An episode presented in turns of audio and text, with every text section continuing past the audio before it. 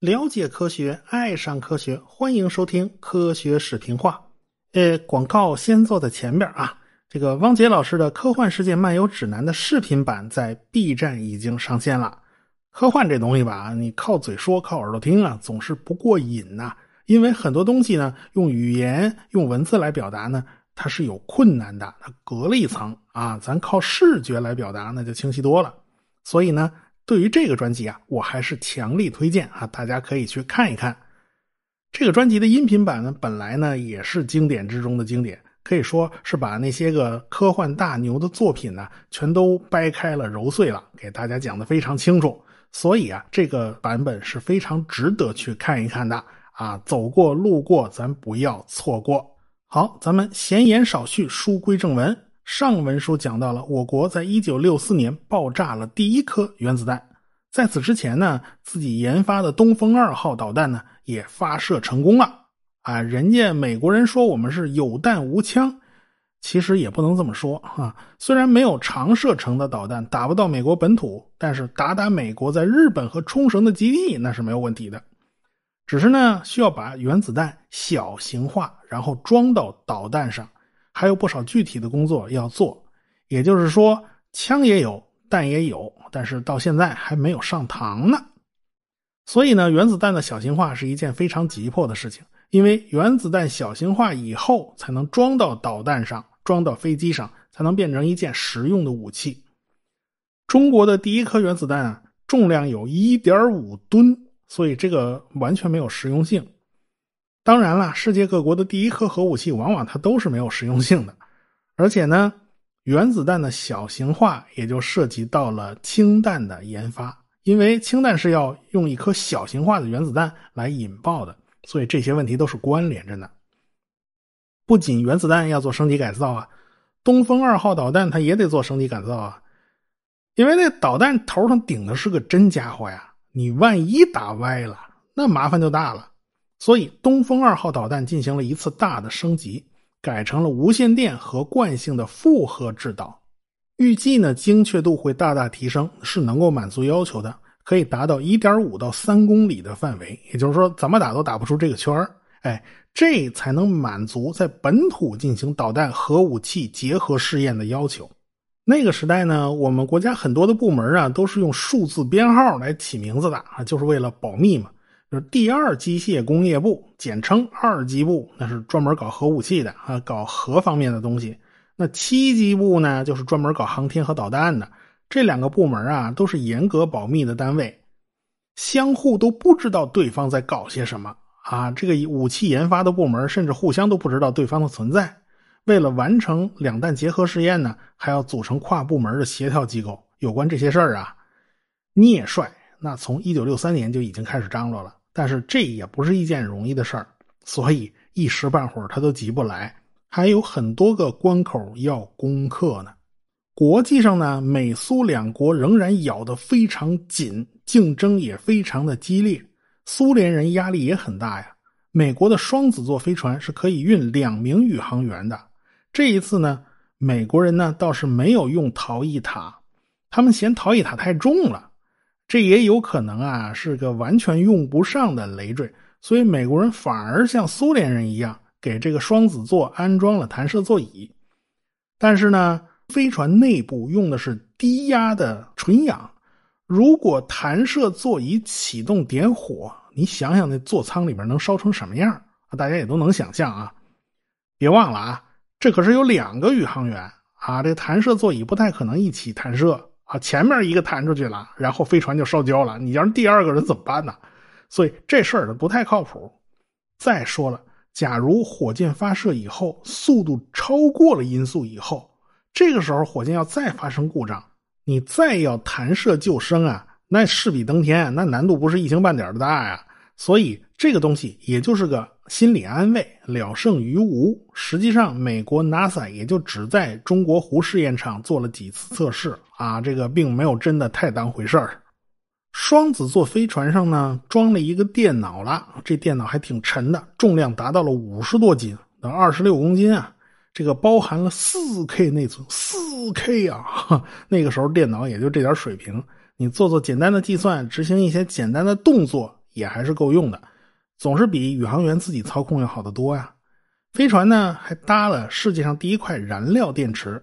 我们知道啊，电池是需要电极的。一般的干电池呢是用碳棒作为正极，金属锌作为负极。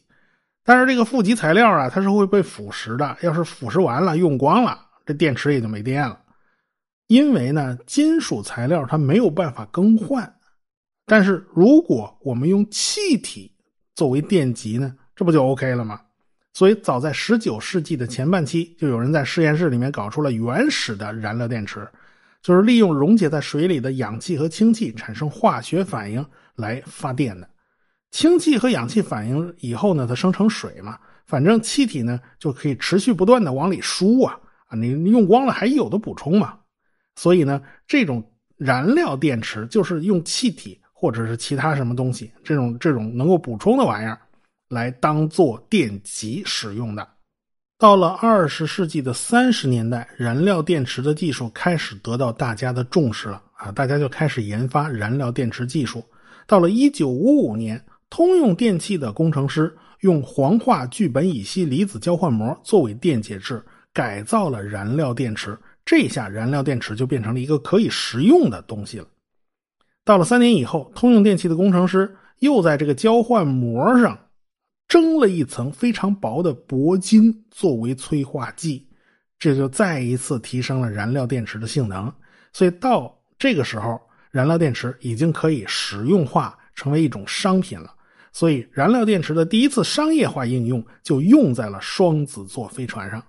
啊，这个，所以呢，燃料电池技术那真是不折不扣的航天技术。如今有人拿它做车嘛，是吧？这个日本人好像特别喜欢这个技术路线啊，所以如今还是个大热门，研究的人也不少。因为这东西还可以用在潜艇上。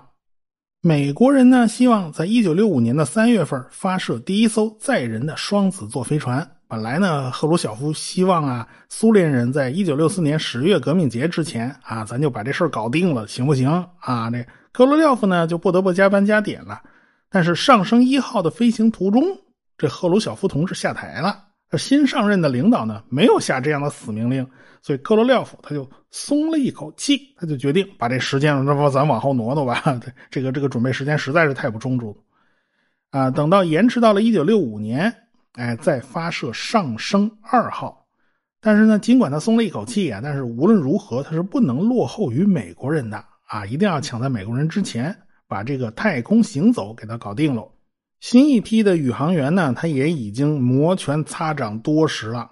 别利亚耶夫和梁诺夫最终被确定为上升二号的宇航员。上升二号呢，只搭载两名宇航员，上升一号是搭了三名的。这次呢，要进行太空行走，所以必须留一个人在舱里做接应，另外一个人出舱。因此呢，一个人不行，他肯定得两个。那这次呢？因为不能不穿航天服了，所以三个人无论如何都塞不进去，所以只能两个。所以这个座舱里面还空了一个座位，没坐人。美国的双子座计划也有太空行走的安排，所以呢，他们在太空舱里面做了相关的准备。只要两个宇航员穿好航天服，你保证那航天服不漏气嘛。然后把飞船里面的空气全都排出去，然后打开舱门 哈，这个宇航员系着根绳子出去飘一圈然后再回来把门关上，哎，然后重新充气，然后充满了气以后，把那航天服脱下来，这就算完事了。这样的好处是省事嘛，反正就两个宇航员嘛，你座舱又不大嘛，反正操作这么一套流程啊，花不了多长时间。但是苏联人他就不是这么想的。所以上升二号走的就不是这个流程，科罗廖夫的团队认为啊，这样做对上升号飞船的改动太大了，他来不及，他要抢时间呢。再说了，双子座飞船的这套办法，它不是一个通用的解决方案。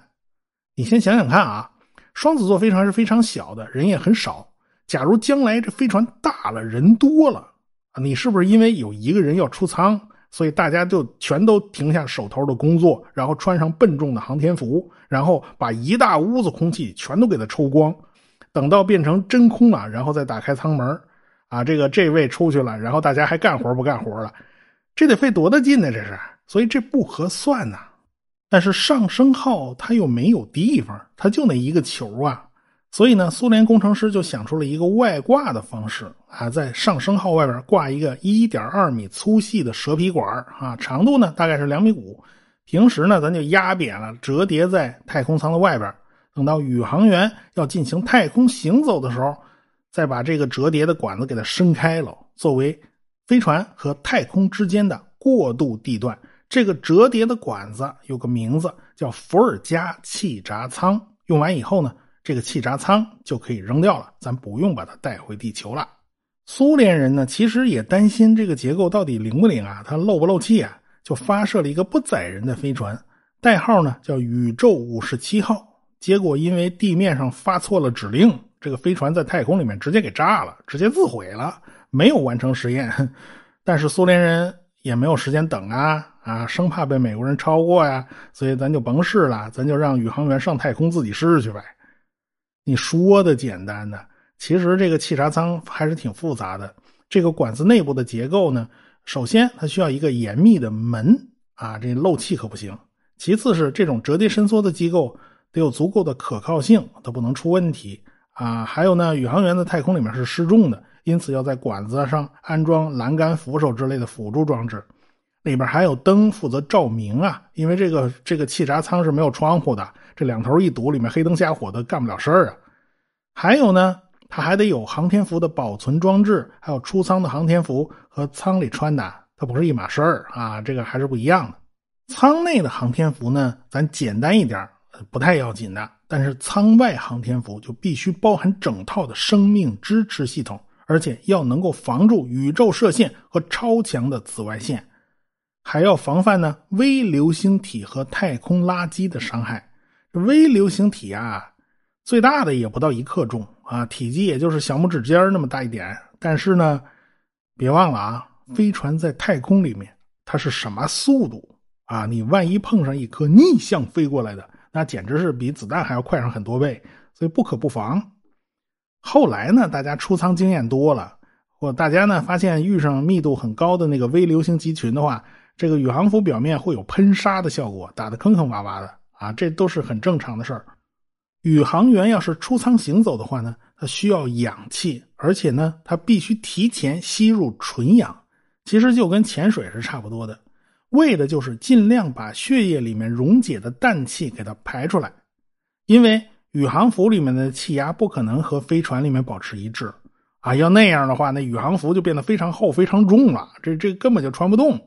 所以呢，宇航服里面只能降低气压。靠低压纯氧，如果不事先把体内的氮气排出来，在这种宇航服的这种低压环境之下，这氮气从血液里面咕嘟咕嘟变成小气泡冒出来了，人可受不了的呀。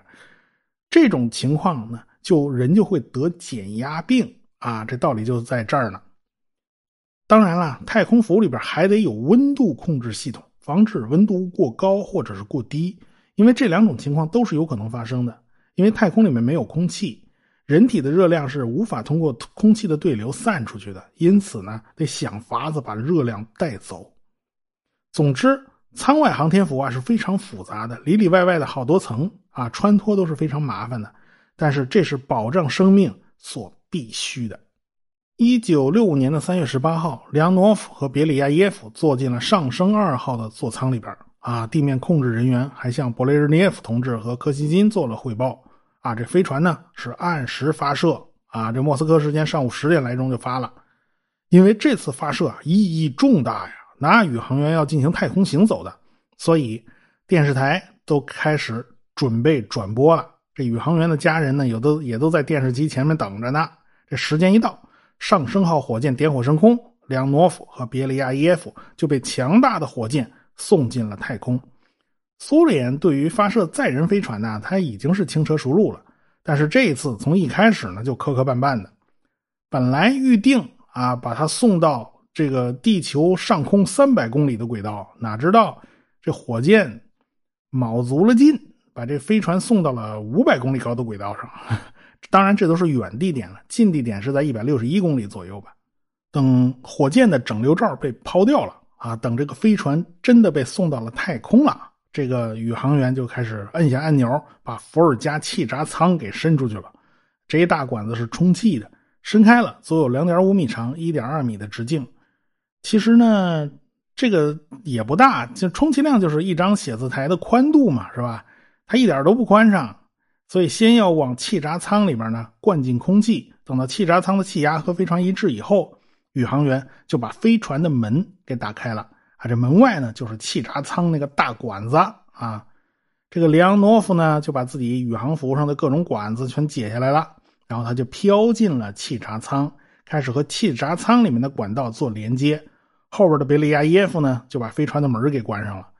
等到里昂诺夫收拾停当，该接的都接好了，该插的都插上了，该拿的也都拿了，气闸舱就开始了减压过程。等这个气闸舱里面的压力减到零，成了真的真空状态，那地面的克罗廖夫就告诉宇航员啊，告诉里昂诺夫，啊，你可以开门出舱了啊。所以气闸舱的门一开，一道阳光就透进来了。里昂诺夫呢，开始就往舱外头爬呀。他伸脑袋一看，下方的地球啊是云遮雾绕，也不太好辨认这是什么地方。按照轨道计算呢，应该是在黑海上空。仔细找一找，看到了远方的伏尔加河。哦，这地方熟悉啊！看来这就是在苏联的上空了。这地方呢，距底下地面呢，横有好几百公里的高度啊。这个里昂诺夫就把身子给探出来了。地面上的人这时候都紧盯着电视屏幕。其实那年头苏联的电视图像不算好，从太空传回来的图像呢就更是不太清楚。但是大家呢都紧张的不得了，眼珠都不敢挪开半秒。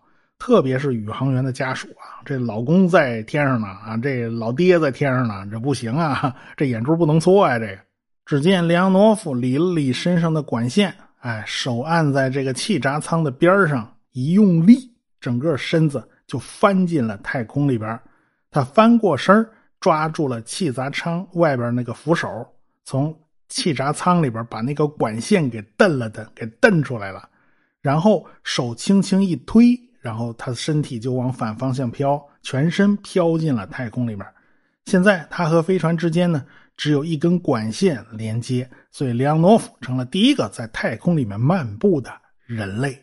他呢，慢慢往外飘啊，就飘到了离飞船七米远的地方，这就是他离开飞船最远的距离了。再远远不了了，那管子就这么长嘛。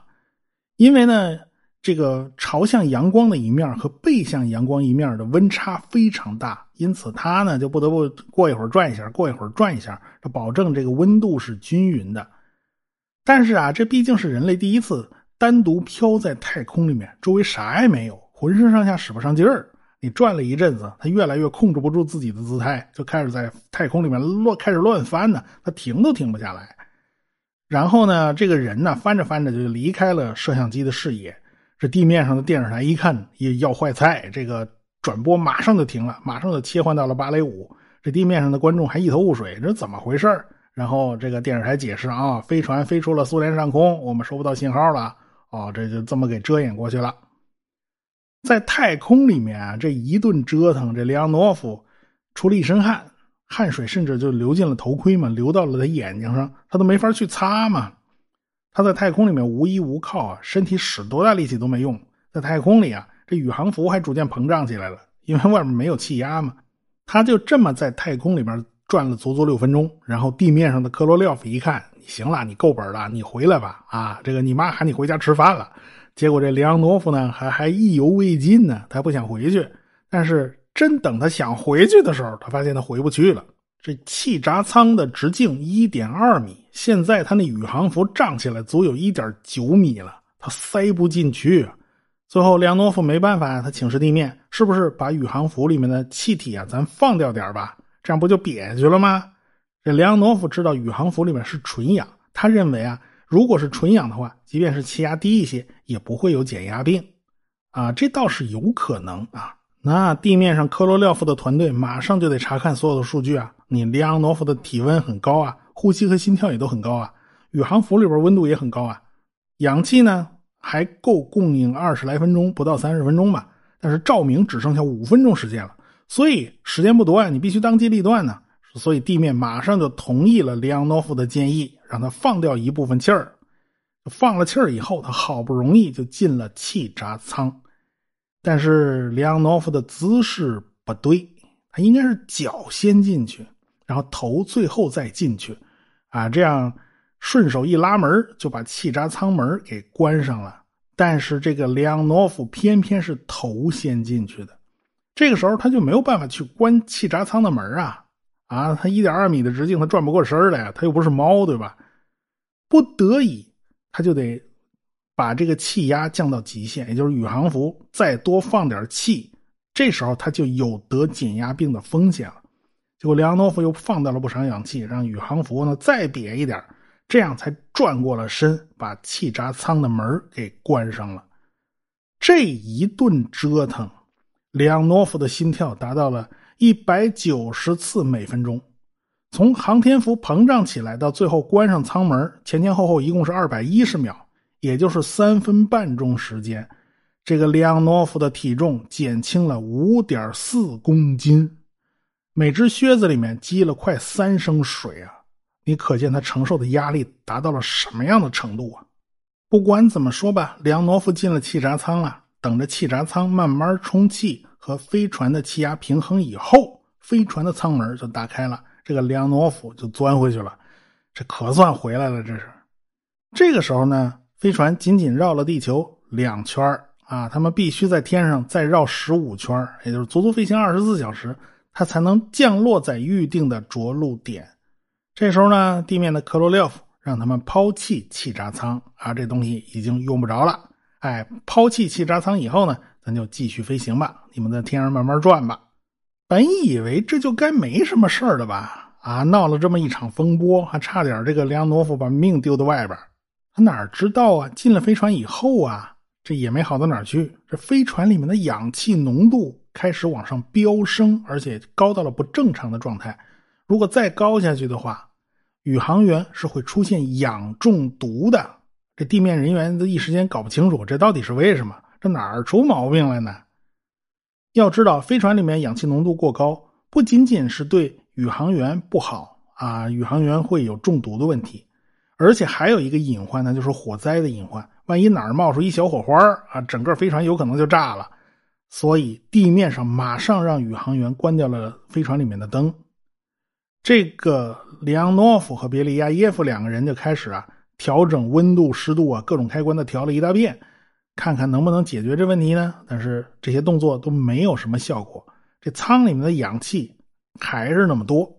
地面一直在监控这两位宇航员的脉搏和呼吸啊，一发现啊这数据都不太正常，他们自己也感觉自己头昏脑胀，眼都花了。都说不太清楚，这个到底是因为氧气中毒，还是因为什么其他原因？估计是因为氧气中毒了。工程师倒是发现了可能的原因，那就是里昂诺夫在进行太空行走的时候，这飞船始终一面朝着太阳，啊，足足持续了十几分钟，所以飞船的两面有三百摄氏度的温差，使热胀冷缩造成了飞船出现了微小的空隙。这一点点空隙，其实对于飞船来讲它没有大碍，但是漏气传感器太灵敏了，这个自动控制系统做了一个决策，那就是往飞船里面补充氧气，因此呢，就造成了氧气的浓度过高。如果真是这样的话，这两位宇航员就必须划开前面的一块装饰啊，拿刀子给它捅开，然后找到乱七八糟电线后边那个传感器。这俩人呢，就划开了这个内饰板，然后一顿找啊，然后眼前他一阵一阵伴随着冒金星，因为氧气浓度过高，对视网膜是有损害的。最后他俩就这么晕过去了，也不知道过了多久啊，他俩迷迷糊糊的就听到了“砰”的一声。咱们下回再说。科学声音。